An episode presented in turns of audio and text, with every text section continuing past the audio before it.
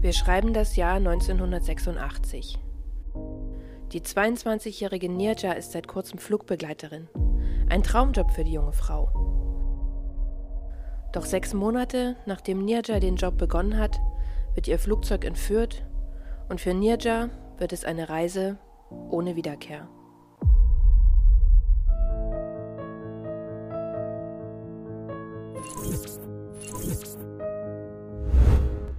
Hallo, liebe Podcast-Hörer, ich begrüße euch zu einer neuen Folge von Reise ohne Wiederkehr. Ich musste die ganze Folge nochmal neu aufnehmen, weil ich bei meiner Videoaufnahme das Kabel vom Mikro nicht richtig drin hatte und dann kam nur eine Rauschespur raus, also Ameisen im Schneesturm. Deswegen hier für euch nochmal neu eingesprochen. Das hat natürlich den Vorteil, dass ich mich dadurch dieses Mal direkt an euch wenden kann. Wenn ihr nicht zum ersten Mal hier seid, wisst ihr ja bereits, dass das nur die Audiospur von meinem YouTube-Kanal ist. Das ist dadurch zustande gekommen, dass mich unter den Videos immer mehr Menschen gebeten haben, das auch als Audio hochzuladen, weil sie es eben gern unterwegs hören wollen, auf Autofahrten oder sonstiges. Deswegen habe ich mich entschieden, okay, kann ich machen, aber ich nehme es nicht extra als Podcast auf, sondern es geht dann eben nur die Audiospur hoch, die dann immer zwei Wochen nach dem Video hochgeladen wird. Heißt, normalerweise versuche ich zwei Videos im Monat zu machen. Wenn es aber mal länger dauert, weil die Recherche länger dauert oder weil auf der Arbeit oder privat viel los ist, dann kommt der Upload hier natürlich dementsprechend auch später. Ich freue mich natürlich, wenn einfach durch den Upload der Audiospur neue Leute Reise ohne Wiederkehr entdecken, aber gerade bei Fällen wie dem heutigen, wo ich im Video viel zeige, um darzustellen, was wo im Flugzeug los war, denke ich dann immer, dass beim Audio bestimmt viel verloren geht. Aber das entscheidet ja letztendlich ihr, ob ihr dann doch nochmal das Video dazu anschauen wollt. Ich habe auch immer öfter Kommentare jetzt unter den Videos, wo steht, hey, ich komme vom Podcast, hör dich eigentlich dort, wollte jetzt aber nochmal das Überwachungsvideo von Bo sehen oder solche Sachen und dann freue ich mich immer, gerade weil ich bei dem Podcast, also bei den Plattformen noch keine Möglichkeit gefunden habe, euch zu antworten. Es gibt oft Fragen, so wie letztens, ob Suchhunde eingesetzt wurden bei Ray und Jenny. Und ich denke dann immer, wie soll ich denn hier antworten? Also, wenn jemand eine Möglichkeit kennt, wie man bei Spotify oder Apple auf die Kommentare antworten kann, dann schreibt mir das gerne auf Instagram. Das mit den Suchhunden hat letztendlich Rays Bruder Dave beantwortet. Der hat mir nämlich unter dem letzten Video geschrieben und sich fürs Video bedankt und dann eben noch zwei, drei Fragen beantwortet. Wer mir auf Instagram folgt, hat es auch gesehen, da habe ich es ja gepostet. Und für alle, die es eben noch nicht wissen, es gab einen Suchhund, der wurde dorthin gebracht, also nur einen, aber Ella, der Hund von Ray und Jenny, wurde auch nochmal zum Ort zurückgebracht, beides ohne Ergebnis. Also, kommt gerne auf YouTube vorbei oder wenn euch der Kanal gefällt, empfehlt ihn weiter, markiert mich in eurer Instagram-Story, damit ich sehen und reposten kann und so weiter und so fort. Aber nun lasst mich euch von Nirja erzählen. Dafür reisen wir zunächst nach Mumbai, Indien, in das Jahr 1986. Denn dort lebt die 22-jährige Nirja Banot. Zu diesem Zeitpunkt heißt die Stadt ja noch Bombay und der Name setzt sich zusammen aus dem portugiesischen Wort Bom und dem englischen Wort Bay. Bom kennt man ja von Bom dia, also guten Tag, heißt also auch gut oder schön und Bay bedeutet Bucht. Übersetzt lautet das Ganze also schöne Bucht. Aber zurück zu Nirja. Diese wird am 7. September 1963 in Chandigarh im Norden Indiens geboren und zieht dann im Alter von elf Jahren mit ihren beiden älteren Brüdern und ihren Eltern nach Bombay. Dort besucht sie die Bombay Scottish School, eine christliche Privatschule. Nirja wird als ruhige, fast schüchterne, aber selbstbewusste Schülerin beschrieben. Mit einer sehr sanften und weichen Stimme, die aber genau weiß, was sie will und vor allem, was sie nicht will. Ihr Lieblingsfach ist damals Sport, vor allem Basketball und Turn. Als Nirja 18 Jahre alt ist, wechselt sie auf das St. Xavier's College und wird dort auf einem Campus-Grillfest von einem Fotografen entdeckt. Sie beginnt daraufhin, neben dem College zu modeln und in den folgenden Jahren wird sie ein ganz bekanntes Gesicht in und rund um Bombay. Einfach weil sie in sehr vielen Zeitschriften und TV-Werbungen zu sehen ist. Sie modelt für die unterschiedlichsten Produkte. Kleidung, Cremes, Waschmittel, Zahnpasta, Schmuck, um nur einige zu nennen, und macht sich dadurch finanziell unabhängig. Nirjas Vater arbeitet als Journalist bei der Hindustan Times, das seit mehreren Jahren, und durch seine Versetzung nach Bombay ist die Familie überhaupt erst dahin gezogen. Auf seinem Arbeitsweg vom Büro nach Hause hat er also jeden Tag die Zeitung dabei, um sie zu lesen. Und dabei entdeckt er im Jahr 1985 die Heiratsanzeige eines Schiffsingenieurs. Er lädt den heiratswilligen Junggesellen und dessen Familie zu sich nach Hause ein, wo Nirja ihren zukünftigen Ehemann für fünf Minuten kennenlernt.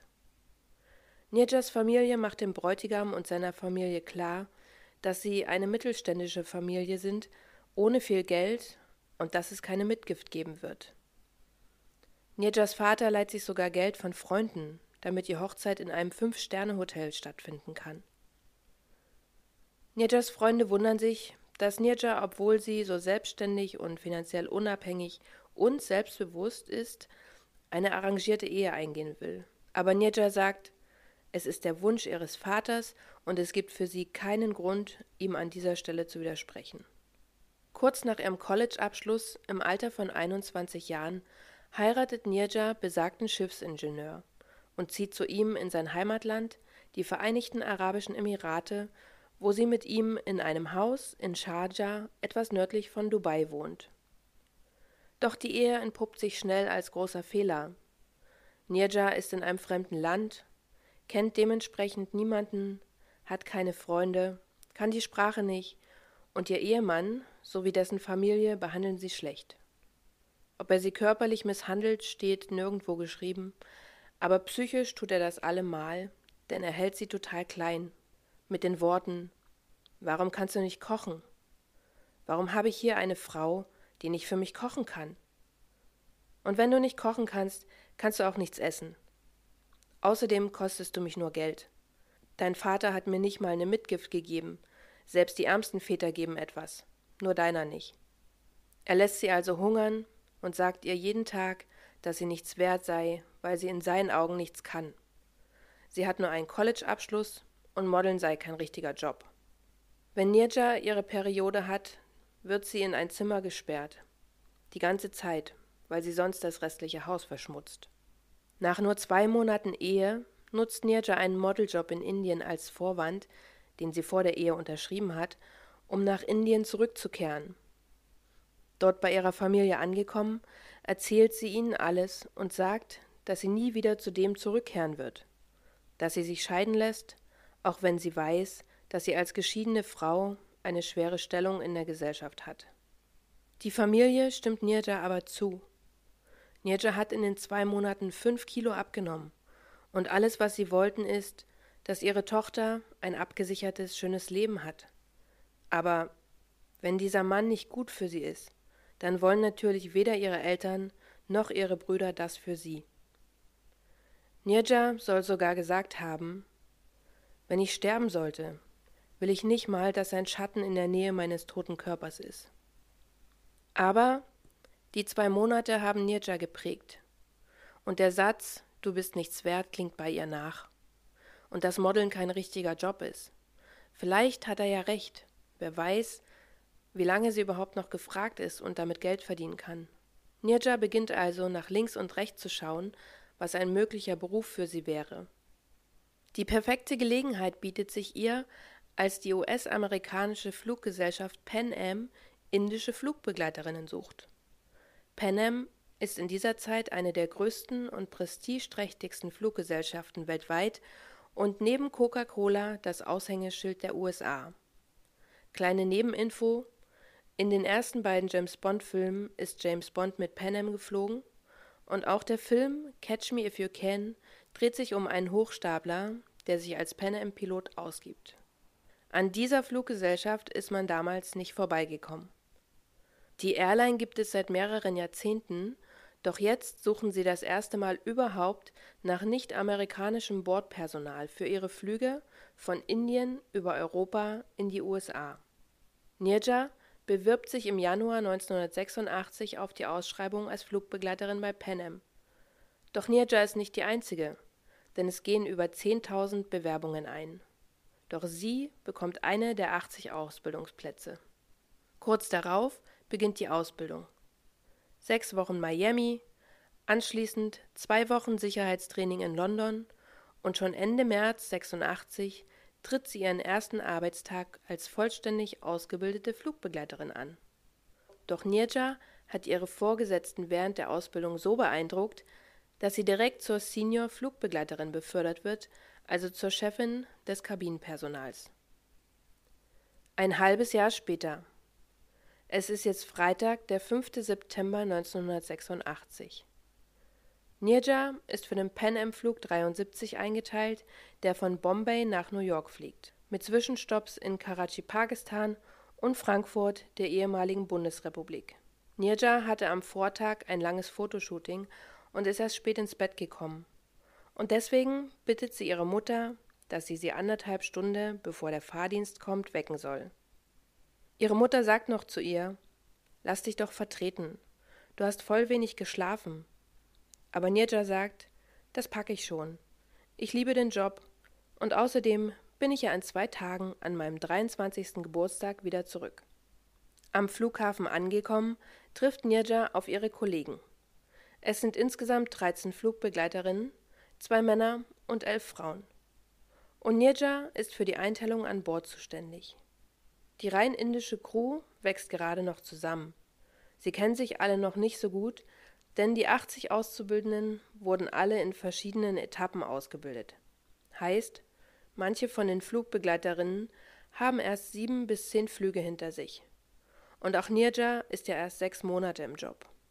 Die Boeing 747 mit ihren 381 Sitzplätzen hebt gegen 4 Uhr morgens am Flughafen Bombay ab und landet circa anderthalb Stunden später am Flughafen in Karachi, Pakistan.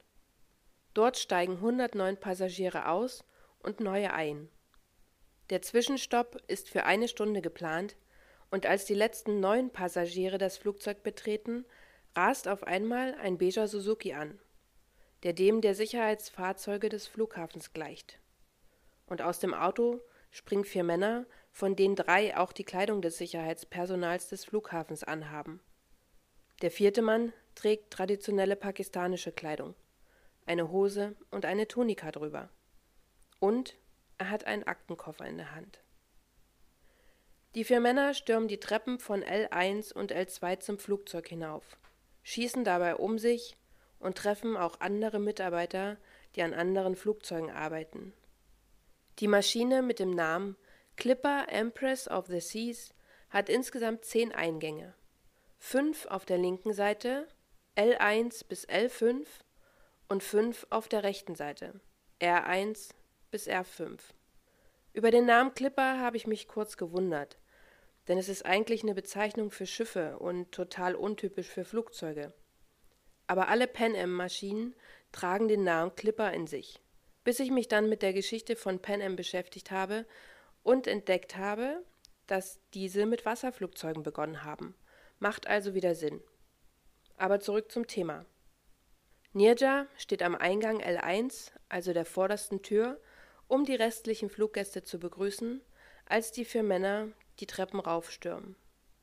Sie springt sofort zum Bordtelefon oder auch zur Gegensprechanlage, um den internen Geheimcode für Entführung durchzugeben. Sie schafft es aber nicht, denn sie wird sofort von einem der Entführer gepackt. Dieser hält ihr eine Waffe an den Kopf. Aber ihr gelingt es, den Code zumindest den anderen Flugbegleiterinnen zuzurufen, und Shirin, die zu Beginn der Attacke am Eingang L4 steht, kriecht auf dem Boden Richtung R5, um dort zum Bordtelefon zu gelangen. Die Angreifer sind ja alle über L1 und L2 die vorderen Türen reingekommen.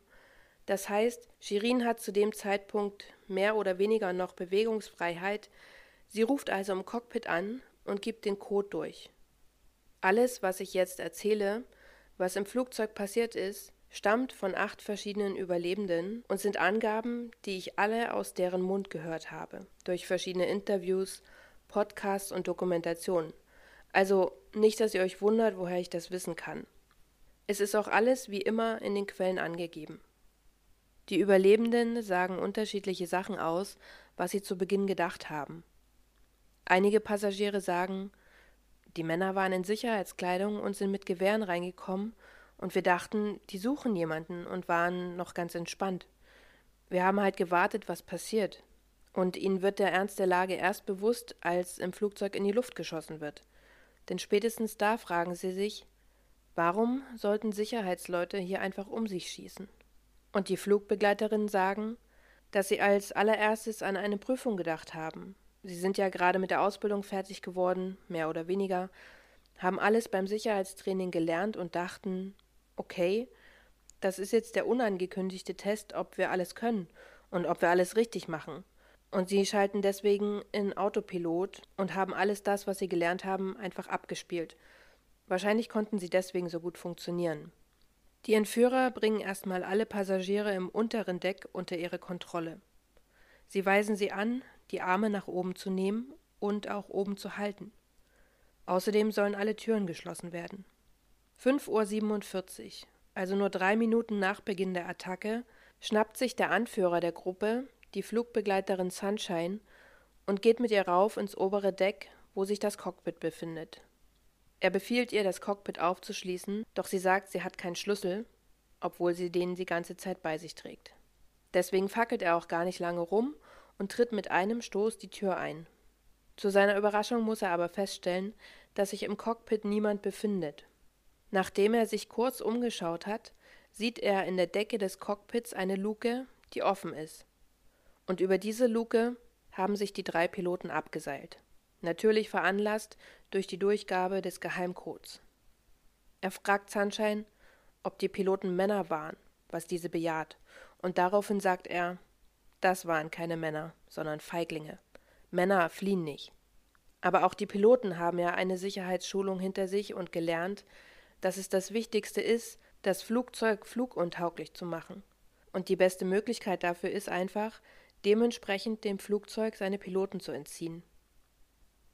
Der Anführer steht jetzt vor einem unerwarteten Problem, denn auf einmal ist niemand da, der die Maschine zu ihrem Ziel bzw. zu seinem Ziel fliegen kann. Die Entführer müssen sich also neu ordnen und organisieren. Elf Minuten nach der Stürmung werden alle Passagiere in den Bereichen C und D des Flugzeugs zusammengebracht. Zur Erklärung, das Flugzeug hat fünf Bereiche A, B, C, D, E und im oberen Deck ist noch eine First Class und das Cockpit. Und alle werden jetzt, wie gesagt, auf zwei Bereiche zusammengefercht. Die Maschine ist fast ausgebucht und unter den Passagieren befinden sich auch elf alleinreisende Kinder, um die sich die Flugbegleiterinnen kümmern. Alle Passagiere, die jetzt keinen Sitzplatz haben, sitzen also auf den Gängen auf dem Boden eng zusammen und zwischen den Toiletten und Türen überall, wo Platz ist. Die Passagiere werden außerdem gebeten, die Fensterläden nach unten zu ziehen, damit niemand reinschauen kann, und damit ist die Maschine komplett von außen abgeschirmt. Nirja wird gebeten, eine Ansage durch die Sprechanlage zu machen, in der es heißt, wir entschuldigen uns für die Unannehmlichkeiten. Unser Streit ist nicht mit euch, und wir wollen euch nichts tun. Kurz zur Situation im Flugzeug. Wie gesagt, 13 Flugbegleiter und Flugbegleiterinnen und 379 Passagiere. Das heißt, die Maschine ist fast vollständig ausgebucht und jetzt werden alle Leute, die im gesamten Flugzeug sitzen, in diese zwei Zonen zusammengestopft und im vorderen Bereich von zwei Attentätern bewacht und kontrolliert. Im hinteren Bereich stehen die anderen beiden Attentäter. Diese wissen nicht, wie sie das Cockpitradio oder Funkgerät bedienen sollen. Sie finden aber ein Megafon und beschließen, dass sie erste Verhandlungen führen wollen. Gegen 6.30 Uhr früh morgens öffnet sich also zum ersten Mal die Flugzeugtür und der Anführer der Gruppe schnappt sich Flugbegleiterin Marianne und benutzt sie als Schutzschild. Marianne soll auch das Megafon bedienen, denn er spricht kaum Englisch und sie soll seine Bedingungen durchgeben. Am Flughafen ist mittlerweile der Pan Am Verantwortliche in Pakistan namens Viraf Daroga angekommen und auch er schnappt sich ein Megafon und geht zu dem Flugzeug. Der Anführer sagt, er will als erstes, dass die Treppen vom Flugzeug entfernt werden und auch alle Fahrzeuge, die ums Flugzeug herumstehen, weggefahren werden. Gepäckfahrzeuge und alles weitere, was sich rund um das Flugzeug befindet, soll wegkommen. Die zweite Bedingung ist, dass er neue Piloten fordert, die das Flugzeug nach Larnaca auf Zypern fliegen, denn laut ihm sind Freunde von ihm dort im Gefängnis, die er befreien will. Viraf Daroga hat den Attentäter ja nun gesehen. Kommen wir also dazu, wer die vier Männer eigentlich sind. Die pakistanischen Beamten beginnen sofort, alle Hotels in Karachi abzuchecken, denn es ist Pflicht, beim Einchecken eine Kopie des Passes zu hinterlassen. Und sie kommen drauf, dass alle vier Männer im gleichen Hotel übernachtet haben und ihr Anführer heißt Said al-Safarini. Alle vier Männer gehören zur Abu Nidal-Organisation, das ist eine palästinensische Terrororganisation, die wahrscheinlich durch den libyschen Diktator Gaddafi finanziert wird. Ganz kurz, das hier ist kein politischer Kanal, ich gebe lediglich das wieder, was ich bei der Recherche herausgefunden habe und was für den Fall hier relevant ist. Es ist jetzt kurz vor 10 Uhr Ortszeit, also mehr als vier Stunden nach Beginn der Entführung. Die Treppen und alle Fahrzeuge, die ums Flugzeug rumstanden, wurden mittlerweile weggefahren. Das Flugzeug steht also alleine und verlassen auf dem Flugplatzgelände. Aber neue Piloten sind immer noch nicht da.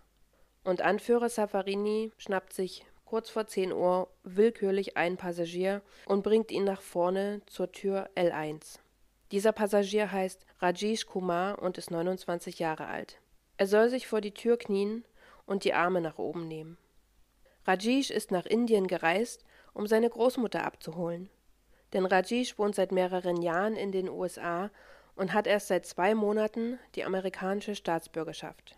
Er will, dass seine Oma die USA kennenlernt, und er ist extra nach Indien gereist, um sie abzuholen, damit sie nicht alleine fliegen muss, denn sie ist das erste Mal in ihrem Leben in einem Flugzeug und ist 81 Jahre alt. Jetzt kniet Rajesh aber in der vordersten linken Tür des Flugzeugs und er weint. Er sagt zu Marianne, dass diese sich bitte um seine Oma kümmern soll, sollte ihm irgendwas passieren. Safarini schnauzt ihn an. Warum heulst du? Männer heulen nicht. und hält ihm eine Waffe an den Kopf. Die Tür öffnet sich. Draußen steht wieder Viraf Daroga der zu Safarini sagt, er soll dem Mann nichts antun, denn dann wird's nur noch schwerer, Piloten zu organisieren. Und er sagt ihm, er soll ihm noch 20 Minuten Zeit geben. Safarini stimmt zu, aber nur zwei Sekunden später fällt ein Schuss und Rajesh fällt aus dem Flugzeug auf den Asphalt runter.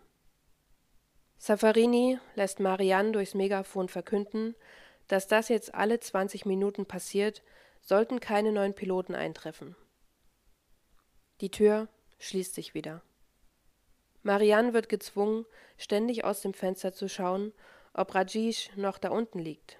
Und sie sagt später im Interview, dass er sogar eine halbe Stunde später noch auf dem Asphalt lag, ohne dass jemand gekommen ist, um ihm zu helfen. Rajesh wurde in den Kopf geschossen aber er ist sogar noch am Leben, als mehr als eine halbe Stunde später endlich jemand kommt, um ihn ins Krankenhaus abzutransportieren. Leider stirbt er auf dem Weg dahin. Die Situation im Flugzeug ist mittlerweile so, dass die Flugbegleiterinnen Marianne und Sunshine zumeist bei Safarini sind, manchmal auch Shirin. Er hat sich also quasi seine Lieblinge rausgepickt. Im oberen Deck, also vor dem Cockpit, sitzen vier weitere Flugbegleiter und Flugbegleiterinnen. Diese sind also fernab von allen anderen Passagieren im unteren Deck und werden von Safarinis rechter Hand, dem 17-jährigen Ismail, bewacht. Darunter ist auch Nirja, die kurz nach ihrer ersten Ansage nach oben gebracht wurde und auch fast die ganze Zeit während der Entführung dort ausharren muss. Seit mehr als vier Stunden sitzen alle nun in diesem Flugzeug, zumeist mit den Händen nach oben, und haben nichts zu essen, nichts zu trinken und dürfen auch nicht auf die Toilette gehen. Kurz nachdem Rajesh erschossen wurde, steht ein Mann auf und fragt, ob er auf die Toilette gehen darf. Savarini stimmt zu und sagt, ja, komm nach vorne. Doch stattdessen ihn auf Toilette zu lassen, sagt er ihm, er soll sich vor die Tür knien und die Hände nach oben nehmen. Der Mann beginnt zu beten. Safarini fragt ihn, zu wem betest du?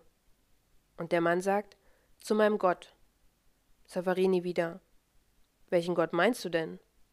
Und der Mann antwortet, Es gibt nur einen Gott. Safarini zeigt sich amüsiert darüber und lässt den Mann wieder aufstehen und sich wieder hinsetzen. Aber Safarini braucht ein neues Opfer und fordert deswegen Shirin, Sunshine und Marianne auf, alle Pässe einzusammeln. Dadurch, dass die drei die letzten vier Stunden mit ihm verbringen mussten, haben sie rausgehört, dass sein Hass US-Amerikanern und Israelis gilt. Deswegen lassen sie alle Pässe von weißen US-Amerikanern verschwinden und alle die, die die US-amerikanische Staatsbürgerschaft besitzen, aber ursprünglich aus Indien oder woanders herkommen, sammeln sie ein. Denn sie finden, Safarini würde sich wundern, wenn da überhaupt keine US-amerikanischen Pässe dabei wären. Sie lassen besagte Pässe unter den Sitz fallen, schieben sie mit den Schuhen weiter weg, es ist ja sowieso so eng, dass viele Leute drüber sitzen, und bringen dann alle restlichen Pässe nach vorne. Safarini ist wütend. Er befindet sich in einem US-amerikanischen Flugzeug ohne amerikanisches Personal und jetzt auch noch ohne amerikanische Fluggäste. Kleiner Einschub, jetzt wisst ihr auch, warum Pan Am rein indisches Personal gesucht hat, nämlich um diesen Flugzeugentführungen, die in der Zeit öfter stattgefunden haben, vorzubeugen. Safarini fragt die Flugbegleiterin, woher denn dann die ganzen anderen weißen Fluggäste sind, und diese antworten ihm dann aus Deutschland, aus Schweden und so weiter. Safarini spielt daraufhin Passlotto und seine Wahl fällt auf einen britischen Pass. Kurz darauf kommt über die Lautsprecher die Ansage Mike Thaxton, kommen Sie bitte vorne zur Tür L1. Mike Thaxton ist damals ein 26-jähriger Brite, der auf dem Rückweg von Pakistan nach Großbritannien ist und bis nach Frankfurt fliegt, um dort eben umzusteigen. Er hat gerade zwei Monate in Pakistan verbracht und eine Exkursion am Fuße des K2 gemacht. Mikes älterer Bruder ist nämlich drei Jahre zuvor am K2 an Höhenkrankheit gestorben. Und Mike hat diese Reise gemacht, um sich von seinem Bruder zu verabschieden und für sich selbst einen Abschluss zu finden. Und nun kniet auch er mit erhobenen Händen an der vordersten linken Tür des Flugzeugs mit einer Waffe am Kopf. Er bittet Zaffarini, ihn nicht zu erschießen, und erzählt ihm, dass seine Eltern erst vor kurzem seinen Bruder verloren haben. Und wenn er jetzt auch noch stirbt, haben seine Eltern niemanden mehr. Zaffarini wirkt genervt davon und winkt das Ganze mit einer Handbewegung ab. Es ist jetzt kurz nach 10.30 Uhr und die Vordertür des Flugzeugs öffnet sich wieder. Und wieder steht draußen Viraf Daroga, der sieht, wie Safarini mit einer neuen Geisel in der Tür steht. Er weiß, dass er jetzt handeln muss, wenn er nicht will, dass dieser Mann auch erschossen wird. Und er sagt Safarini daraufhin, dass sich einer seiner Techniker an Bord befindet, der ihm helfen kann, das Funkgerät im Cockpit zu benutzen, und dass er dann auf Arabisch mit dem Tower kommunizieren kann. Er hofft, dass sich die Situation dadurch etwas beruhigt. Safarini zeigt sich einverstanden und so schließt sich die Flugzeugtür erstmal wieder. Der Techniker namens Meherji Karas ist Pakistani und lebt in Karachi. Und eigentlich ist er nur während dem Zwischenstopp an Bord gegangen, um die Technik zu überprüfen. Er hat nur das Flugzeug nicht rechtzeitig verlassen können, bevor die Angreifer es gestürmt haben. Von nun an läuft die Kommunikation über Funk auf Arabisch mit dem Tower. Und Vermittler wie Raf Daroga ist somit ein bisschen außen vor, denn er versteht kein Arabisch und er hat ohnehin Probleme mit den pakistanischen Behörden. Denn die haben von Anfang an gesagt, wir können neue Leute stellen, die freiwillig einsteigen und das Flugzeug wegfliegen. Viraf Daroga ist sich aber sicher, dass die pakistanischen Behörden einfach den Zorn der US-Amerikaner nicht auf sich ziehen wollten und deswegen versucht haben, das Flugzeug irgendwie loszuwerden, damit eben nichts auf ihrem Boden passiert. Wie gesagt, entspannt sich durch die neue Kommunikation die Lage dadurch etwas, und so können die Fluggäste nach fünf bis sechs Stunden endlich was essen und trinken. Safarini weist die Flugbegleiterinnen an, den Passagieren das Essen auszuteilen, und sie dürfen auch auf Toilette gehen. Interessant fand ich an der ganzen Schilderung die Tatsache, dass die überlebenden Flugbegleiterinnen gesagt haben, dass einige Passagiere tatsächlich nach bestimmten Getränken gefragt haben. Nee, das möchte ich nicht. Können Sie mir was anderes bringen? Und die konnten es gar nicht fassen, weil sie froh waren, dass sie endlich überhaupt was ausschenken durften. Sie sagen, dass sie ein bisschen fassungslos waren, dass man in so einer Situation auch noch Ansprüche stellt. Auch Safarini wird lockerer. Er redet mit Mike über sein Leben und fragt diesen, ob er eine Freundin hat. Dann irgendwann entdeckt er die Bordbar und beginnt Alkohol zu trinken. Er lässt Sunshine aber immer vorkosten, denn irgendwie hat er Paranoia, dass es vergiftet sein könnte.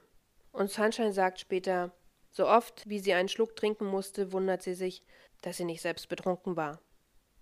Safarini möchte mit seinen drei, ich nenne sie jetzt einfach mal Lieblingsflugbegleiterinnen anstoßen, denn er sagt, heute ist sein 24. Geburtstag. Na herzlichen Glückwunsch. Den ganzen Nachmittag über finden Gespräche zwischen Cockpit und dem Tower statt. Was genau besprochen wird, ist nicht übermittelt, aber es geht immer noch darum, dass Piloten an Bord kommen sollen, um die Maschine auszufliegen. Safarini setzt eine Frist bis 18 Uhr, die er dann aber doch nochmal bis 23 Uhr verlängert, obwohl er ja seit 6 Uhr früh auf diese Piloten wartet. Aber es soll alles anders kommen. 21.02 Uhr beginnen die Lichter im Flugzeug zu flackern. Safarini fragt, was los ist, und Meherji, der Techniker, sagt ihm, dass jetzt das Notstromaggregat anspringt und das noch 15 Minuten hält. Und danach ist hier absolute Dunkelheit. Keine Klimaanlage mehr, kein Licht mehr, und somit weiß auch Safarini spätestens jetzt, dass das Flugzeug nicht mehr startbar ist und nie Piloten kommen werden. Die Attentäter starten damit ihren finalen Akt. Alle Passagiere werden jetzt noch enger zusammengetrieben. Sie sitzen da wie die Heringe und sagen, sie konnten nicht mal mehr ihren Kopf nach links oder rechts bewegen. Safarinis rechte Hand, der 17-jährige Ismael, bringt die Flugbegleiter und Flugbegleiterinnen, die oben waren, nach unten. Er setzt Meherji und Nirja in die erste Reihe und auch Sunshine soll sich direkt hinter Meherji setzen. Doch als Safarini nach unten kommt, sieht er, dass Sunshine ganz vorne sitzt und fordert sie auf, weiter nach hinten zu gehen und sich zwischen die Leute zu setzen, was sie dann auch macht. Er sammelt auch Mike ein, der ja seit 10.30 Uhr morgens an der linken Vordertür sitzt, und er sagt, er soll sich ebenfalls mit unter die Leute mischen. Das Ganze sieht jetzt so aus, dass hinten immer noch die beiden anderen Attentäter stehen und sich vorn Safarini und Ismail aufbauen. Die Klimaanlage fällt aus. Die knapp 380 Menschen an Bord der Maschine bekommen immer schwerer Luft. Die Musik, die von Beginn an, nämlich der Entertainer, in einer Endlosschleife durchläuft, hört endlich auf zu dudeln, und das Licht wird immer schwächer. Und als das Licht nach 15 Minuten ganz ausgeht, steht die Maschine in völliger Dunkelheit. Außen wie innen. Die Geiseln im Flugzeug sind also umstellt von den vier Attentätern. Diese sind ausgestattet mit Kalaschnikows, Safarini trägt einen Sprengstoffgürtel und in dem Koffer, den der eine Attentäter bei sich hatte, befinden sich Handgranaten.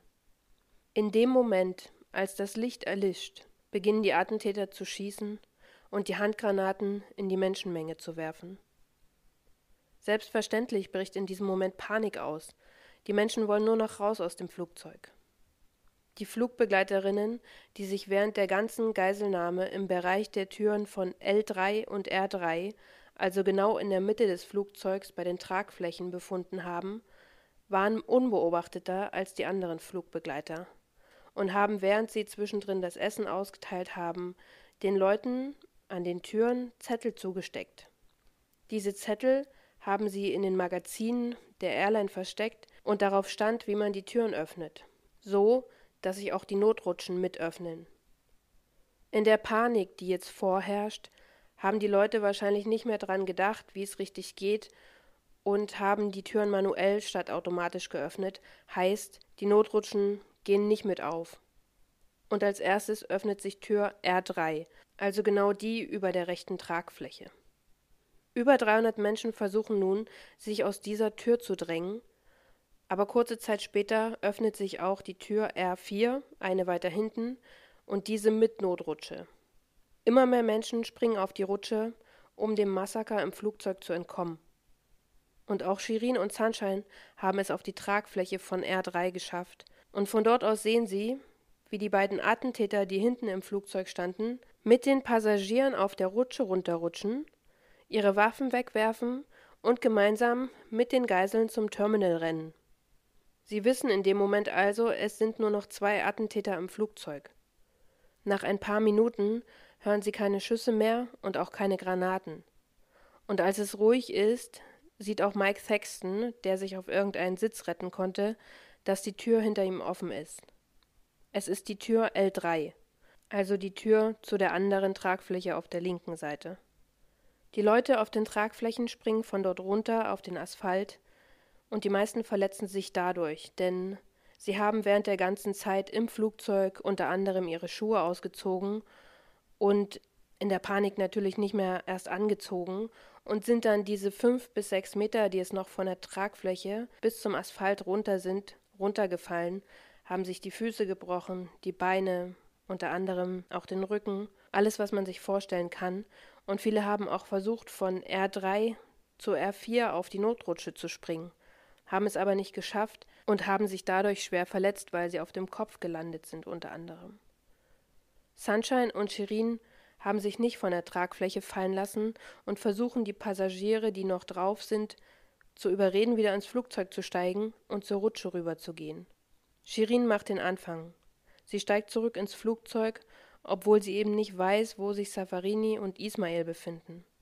Und sie versucht den Passagieren zu helfen, wieder ins Flugzeug hochzukommen, denn auch vom Flugzeug auf die Tragfläche ist es ein kleiner Höhenunterschied und man muss wieder reinklettern. Sie erzählt später, dass sie erneut nicht fassen konnte, wie Passagiere drauf sind, denn sie wurde gebeten, deren Gepäck erst mit reinzunehmen. Sie haben ihr das Gepäck ins Flugzeug hochgehalten und wollten dann hinterhersteigen, und Sunshine und Shirin haben die Leute angeschrien, lass das fallen, sieh zu, dass du hier rauskommst und dich in Sicherheit bringst. Als Shirin und Sunshine im Flugzeug sind und sich nach weiteren Überlebenden umsehen, denen sie helfen können, nach draußen zu kommen, sehen sie, dass Techniker Meherji vorne erschossen im Flugzeug liegt. Er war ja direkt vor den Maschinengewehren und hatte somit keine Chance. Und auch Nirja war ja eigentlich da vorn, aber sie ist da nicht mehr. Sunshine verlässt als nächste über die Notrutsche das Flugzeug, während Shirin und ihr männlicher Kollege Dilip noch nach weiteren Überlebenden suchen.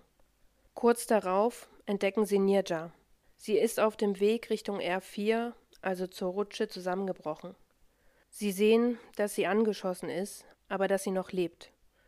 Beide tragen sie zur Rutsche und verlassen dann zu dritt gemeinsam, ihres Wissens nach als letzte Lebende, das Flugzeug. Unten vor dem Flugzeug ist niemand. Es herrscht absolute Dunkelheit, es gibt keine Lichter und keine Hilfskräfte. Es gibt keine Armee, einfach niemanden, der den Geiseln hilft. Sie erzählen, dass sie selbst ins Terminal rennen mussten, und bis sie überhaupt zum Terminal gekommen sind, mussten sie noch eine Mauer überwinden mit all ihren Verletzungen und Brüchen. Im Terminal angekommen sind dann schon Sicherheitskräfte da, aber die Passagiere sind total verunsichert, denn auch die Attentäter sind ja als Security-Männer verkleidet ins Flugzeug gekommen. Sie wissen also gar nicht, wem sie trauen können und wem nicht. Nach kurzer Zeit stellt sich aber raus, dass sie in Sicherheit sind. Drei der Attentäter werden noch im Terminal festgenommen, denn sie werden durch die Passagiere identifiziert. Die Attentäter hatten sich bei der Flucht ja unter die Passagiere, also unter ihre Geiseln gemischt, und diese schreien alle im Flughafen im Terminal, das sind die Attentäter, nehmt sie fest. Aber wo ist Safarini? Sunshine und Shirin werden ins Krankenhaus gebracht, denn sie sollen sagen, ob Safarini sich unter den Todesopfern befindet und so werden sie zuerst in den Raum gebracht, wo alle Leichen liegen. Savarini ist nicht unter den Toten, und so geht's weiter auf die Krankenstation. Sunshine sieht, wie ein Arzt gerade Safarini behandelt und identifiziert ihn. Sie fragt sich, warum ihm gerade geholfen wird und nicht all den anderen Opfern. Aber das Krankenhaus ist vollkommen überlastet und überfordert. Sie waren, merkwürdigerweise, nicht darauf vorbereitet und Shirin findet währenddessen Nirja im Flur auf dem Boden des Krankenhauses. Nirja wurde in der Hüfte und am Arm getroffen und blutet stark. Shirin rennt zu einem Arzt, sagt zu ihm, bitte helfen Sie ihr. Aber er entgegnet, Hier sind alle schwer verletzt. Ich kann nicht allen gleichzeitig helfen. Nirja stirbt kurz darauf auf dem Boden des Krankenhauses. Statt am 7. September 1986 nach Hause zurückzukehren, um mit ihrer Familie ihren 23. Geburtstag zu feiern, empfängt die Familie Nirjas Sarg. Die Trauerfeier wird ein riesiges Ereignis. Nicht nur durch Nirjas Bekanntheitsgrad, sondern auch, weil ihr Vater ein bekannter Journalist ist. Ihre Kolleginnen, die anwesenden Flugbegleiterinnen sagen, dass es ein besonderes Ereignis war. Denn in Indien sind normalerweise keine Frauen zur Einäscherung zugelassen, hier durften sie aber kommen. Währenddessen lassen sich die pakistanischen Behörden feiern, denn die offizielle Version ist, dass sie das Flugzeug gestürmt haben, als der Kontakt zu Safarini abgebrochen ist. Und um die Geiseln zu retten, sind sie ins Flugzeug gestürmt und haben auf die Attentäter geschossen. Aber alle, die im Flugzeug waren, und das sieht man auch in verschiedenen Interviews sagen, wie ich auch erst schon erwähnt habe, hier war niemand. Wir waren auf uns allein gestellt und wir haben uns selber befreit. Wir mussten verletzt ins Terminal rennen und das sind 500 Meter gewesen. Es war weit und breit niemand zu sehen. Die Offiziellen sind erst sieben bis zehn Minuten später am Flugzeug gewesen und haben dann eben die Verletzten in die Krankenhäuser transportiert und sich im Flugzeug umgesehen. Insgesamt sterben bei diesem Attentat 21 Menschen, darunter ist auch die 81-jährige Großmutter vom ersten Opfer, Rajesh Kumar. Das sind verhältnismäßig in Anbetracht der vielen Passagiere natürlich wenig Opfer, aber über die Hälfte der Passagiere ist verletzt bis schwer verletzt und die meisten dadurch, dass sie von den Tragflächen gesprungen sind. Denn die Höhe zwischen fünf und sechs Metern darf man nicht unterschätzen. Überall liegen Schuhe rum, verwahrloste Koffer und überall ist Blut. Anführer Safarini wurde durch die Schüsse seiner eigenen Männer getroffen konnte aber gerettet werden. Alle vier Männer stehen im Jahr 1988 vor Gericht in Pakistan. Denn Pakistan sagt, hier gibt's die härtesten Strafen, wir führen die Verhandlung. Und es wird auch ein fünfter Mann festgenommen, nämlich der, der die Uniform und die ganze Munition besorgt hat. Vor Gericht bekennen sich alle fünf schuldig und Safarini sagt aus, dass es das Ziel war, dass sein Sprengstoffgürtel explodiert. Anscheinend konnte der den nicht selber auslösen und hat deswegen auf sich schießen lassen. Es war auf jeden Fall genug Sprengstoff, um das ganze Flugzeug in die Luft zu jagen. Und die Angeklagten geben zum ersten Mal zu, dass es nicht das Ziel war, nach Zypern zu fliegen, um dort Freunde zu befreien, sondern dass sie die Maschine nach Israel fliegen lassen wollten und dort die Maschine in der Luft explodieren lassen wollten und am besten damit noch ein Regierungsgebäude treffen wollten.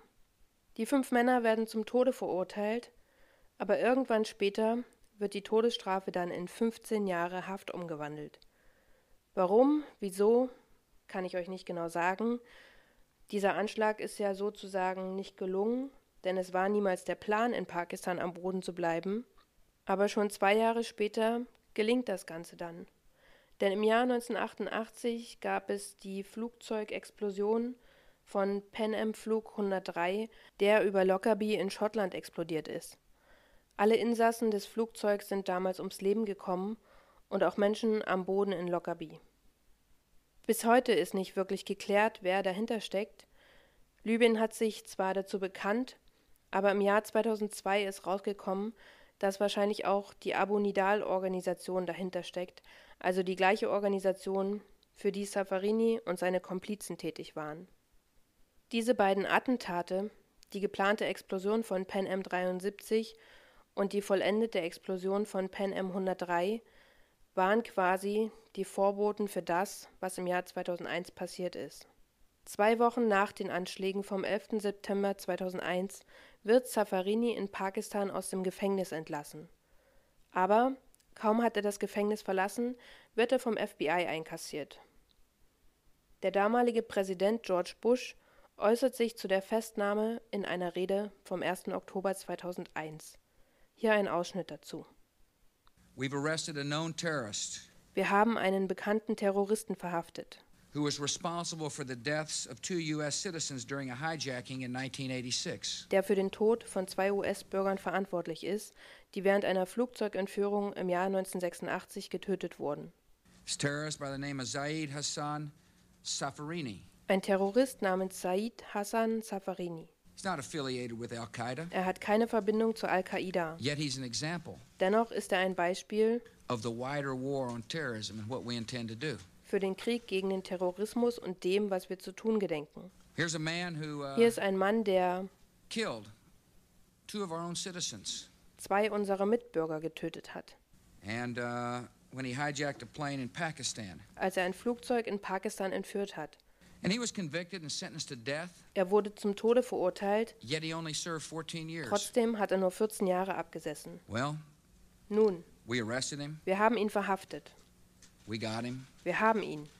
we brought him into Alaska, Wir haben ihn nach Alaska gebracht and today the United States of America will charge him with murder. und heute werden ihn die Vereinigten Staaten von Amerika wegen Mordes anklagen. Safarini kommt in den USA vor Gericht und wird im Jahr 2005 zu 160 Jahren Haft verurteilt, die er im Hochsicherheitstrakt absitzt. Die anderen vier Attentäter kommen im Jahr 2008 aus dem Gefängnis in Pakistan frei und werden aber von Pakistan abgeschoben. Wo sie sich befinden, ist bis heute unklar und sie stehen auch auf der Liste der meistgesuchten Terroristen der Vereinigten Staaten. Ebenfalls im Jahr 2008 schließen US-Präsident George Bush und Libyens Diktator Gaddafi einen Pakt. Gaddafi hatte sich nach den Anschlägen 2001 vom Feind zum Verbündeten entwickelt im Kampf gegen den Terror. Im Jahr 2008 kommt es eben zu diesem Pakt, dass Gaddafi sich für all seine Fehltritte quasi freikaufen kann, indem er 1,5 Billionen Dollar an die USA zahlt. Was ich unglaublich finde, denn im April 1986 war er noch Staatsfeind Nummer 1 und der damalige Präsident Ronald Reagan hatte Luftangriffe auf Libyen gestartet mit dem Ziel, Gaddafi zu töten. Er hat ihn aber nicht getroffen, sondern seine Adoptivtochter ermordet. Die Anschläge auf die Flüge Pan Am 73 und Pan Am 103 werden quasi als Racheakte dafür gesehen. Und der Angriff auf Pan Am 73 ist ja im September 86 passiert, also ein halbes Jahr nach den Luftangriffen auf Libyen. Von einem Teil dieser 1,5 Billionen werden die Geiseln und die Familien der Opfer entschädigt. Aber nur die, die einen US-amerikanischen Pass besitzen. Alle anderen gehen erstmal leer aus und deswegen ziehen alle indischen Crewmitglieder und Passagiere vor Gericht. Nach vier Jahren Kampf vor Gericht erhalten sie ebenfalls eine Entschädigung, die aber viel geringer ausfällt als die für die US-Amerikaner. Und das, obwohl die Flugbegleiter und Flugbegleiterinnen alles daran gesetzt haben, dass Safarini und seine Komplizen keine US-Amerikaner erwischen. Und wie ich erst schon gesagt habe, war das auch der Grund, warum Pan Am indisches Flugpersonal gesucht hat. Denn es wurden immer mehr Flugzeuge entführt und Anschläge verübt und sie dachten eben, dass sie das Risiko minimieren, wenn sie kein amerikanisches Personal mehr an Bord haben. Pan Am musste übrigens seine Dienste einstellen. Denn nach dem Anschlag von Lockerbie war das Maß endgültig voll. Niemand wollte mehr mit Pan Am fliegen vor Angst und die Fluggesellschaft hat ihren Betrieb Ende 1991 eingestellt. Im Jahr 2023 veröffentlicht der Sender Sky eine Dokumentation über Pan Am Flug 73. Sie interviewen Geiseln und Crewmitglieder und die Produzenten treten ebenfalls an Safarini heran. Und dieser wünscht sich, mit Mike Thaxton zu sprechen. Mike Thaxton ist mittlerweile 63 Jahre alt und er überlegt lange, ob er dieses Telefonat führen will. Aber eine Frage hat ihn immer beschäftigt. Warum hat Safarini ihn nicht erschossen? Und deswegen sieht man in der Dokumentation, wie Mike mit Safarini telefoniert. Und er fragt ihn, warum hast du mich eigentlich nicht erschossen? Ich habe über zehn Stunden an dieser Tür gehockt, teils auf Knien, mit den Händen über dem Kopf und gedacht, dass mein Leben jeden Moment zu Ende ist. Und Safarini antwortet ihm darauf, du hast mir von deinem Bruder erzählt und dass deine Eltern sonst niemanden mehr haben und es tat mir irgendwie leid. Mike reagiert auf die Antwort total perplex, Denn fast 40 Jahre hat er gedacht, dass Safarini diesen Satz oder diese Aussagen über seinen Bruder nicht mal wahrgenommen hat und dass es ihn gar nicht interessiert hat. Und jetzt erfährt er, dass ihm quasi sein verstorbener Bruder indirekt das Leben gerettet hat.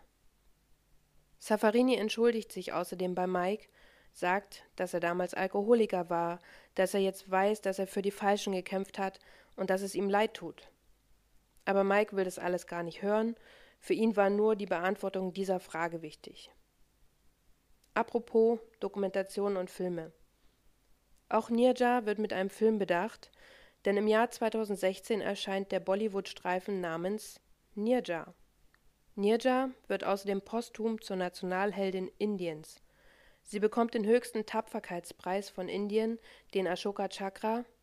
Sie bekommt außerdem den Sonderpreis für Mut der Vereinigten Staaten und einen gleichwertigen Preis in Pakistan. Sie wird ebenfalls in Indien mit einer Briefmarke bedacht. Den anderen zwölf Flugbegleitern und Flugbegleiterinnen wird hingegen kaum Beachtung geschenkt. Dafür kann natürlich Nirja nichts. Das mag daran liegen, dass Nirja die einzige ist, die von den Flugbegleitern ums Leben gekommen ist und dass Nirja natürlich durch ihre Modeljob so einen bestimmten Bekanntheitsgrad hatte. Aber für die anderen muss es trotzdem ein Schlag ins Gesicht sein, wenn sie in den Medien und in diesem Film überall lesen, dass alles, was sie zusammen gemacht haben, nur Nirja zugeschrieben wird. Denn dass sie die Pässe verschwinden lassen haben, dass sie den Leuten, die an den Türen saßen, die Zettel gegeben haben, wo drauf stand, wie sie die Türen öffnen, dass sie die Kinder geschützt haben und nach draußen gebracht haben, wird alles Nirja zugeschrieben. Und erst durch neue Podcasts und diese Doku auf Sky kommt eben raus, wer eigentlich was gemacht hat. Das wäre auch alles gar nicht so wild, wenn es nicht dazu führen würde, dass die Leute im Internet sogar angegriffen werden. Ich habe Interviews von Mike gesehen auf YouTube, wo in den Kommentaren drunter steht, weil er sich in dem Video äußert, dass ihm eine Flugbegleiterin geholfen hat, und dann steht da wirklich drunter, es ist schlimm, dass du dich nicht mal an ihren Namen erinnerst, wenn sie dir geholfen hat. Ihr Name ist Nirja. Und solche Kommentare habe ich öfter gesehen, und dafür kann natürlich Nirja nichts. Aber es ist so krass zu sehen, wenn Leute sich wenig informieren oder nur bei einer Quelle informieren, was dabei rauskommt. Und die Leute, die dabei waren, werden es wohl am besten wissen, und deswegen habe ich mich auch genau an deren Aussagen gehalten, so wie ich es erst am Anfang schon erklärt habe. Ich habe das Video bzw. die Folge so genannt, Heldin des Fluges 73, weil sie als diese in die Geschichte eingegangen ist. Aber ich habe bewusst auch so viele Namen wie möglich benutzt, weil ich die anderen, die ebenfalls ihren Mut und ihre Tapferkeit unter Beweis gestellt haben und ihr Leben eingesetzt haben, um alle Passagiere zu retten, nicht unter den Tisch fallen lassen wollte. Die waren damals alle erst Anfang 20, hatten kaum Flugerfahrung, waren neu im Job und plötzlich mit so einer Situation konfrontiert und haben dann unter dem Einsatz ihres eigenen Lebens versucht, so viele Menschen wie möglich da rauszubringen, wie ich schon gesagt habe. Und Shirin und Dilip sind zusammen mit Nirja als letzte vermutlich Lebende von Bord gegangen. Und das sollte einfach anerkannt werden. Ich weiß, das ist alles ein schweres Thema, das schwer im Magen liegt, mir jedenfalls, vor allem wenn man selber viel fliegt und sich die Situation nur halbwegs versucht vorzustellen, wie es ist, dort eingesperrt zu sein und nicht nach draußen zu können. Aber mir ist eben auch aufgefallen, dass so nervig wie es manchmal ist am Flughafen, ehe man durch die Kontrolle durch ist, dass man sich dadurch wieder daran erinnert, wie wichtig ist, dass eben kontrolliert wird, damit sowas hoffentlich nie wieder passiert. Wir sind am Ende des heutigen Videos angekommen und ich möchte gerne auf ein paar Dinge eingehen, die unter meinem Video standen, falls ihr die gleichen Fragen oder Kommentare habt, damit ich die gleich vorweg beantworten kann. Weil wie am Anfang schon gesagt, ist es auf den Podcast-Plattformen immer schwierig oder überhaupt nicht möglich, auf Fragen zu antworten. Und zwar wurde gefragt in den Kommentaren, warum Bush nur von zwei Opfern spricht in dem Ausschnitt, den ich eingespielt habe. Und er meint dort natürlich nur seine eigenen Landsleute. Es wurden nur zwei US-Amerikaner getötet, die anderen waren andere Landsleute. Insgesamt schwankten die Angaben bei den Opfern zwischen 20 und 21. Ich habe aber in den Gerichtsakten und in einem Buch 21 Namen gezählt und mich dementsprechend für diese Angabe entschieden. Ein zweites Thema, das in den Kommentaren aufkam, sind die Anschläge vom 11. September. Ich habe das so genannt, weil es nun mal als Anschläge vom 11. September in die Geschichte eingegangen ist. Was nun jeder persönlich davon hält, wer dafür verantwortlich ist, spielt für diesen Fall keine Rolle. Und auch meine eigene Meinung dazu, wer in der Welt die Guten oder Bösen sind, um so salopp auszudrücken, spielt keine Rolle. Ich habe lediglich den Fall dargestellt. Und wer bin ich denn, die Anschläge auf einmal anders zu nennen? Ich bin der Meinung, dass jeder selbst dafür verantwortlich ist, sich weltpolitisch zu informieren und eine eigene Meinung zu bilden. Dafür bin ich nicht zuständig. Ich habe den Ausschnitt von Bush nur reingenommen, weil ich das in dem Zusammenhang interessant fand. Und zum damaligen Zeitpunkt, als er die Rede gehalten hat, hätte ich überhaupt nicht gewusst, wen er mit Safarini meint. Gut, ich glaube, das war alles, auf das ich kurz eingehen wollte. Ich danke euch fürs Zuhören und auch dafür, dass ihr immer mehr Feedback hinterlasst und Bewertungen schreibt. Das freut mich zu sehen und wir hören uns beim nächsten Mal wieder. Eure Jules.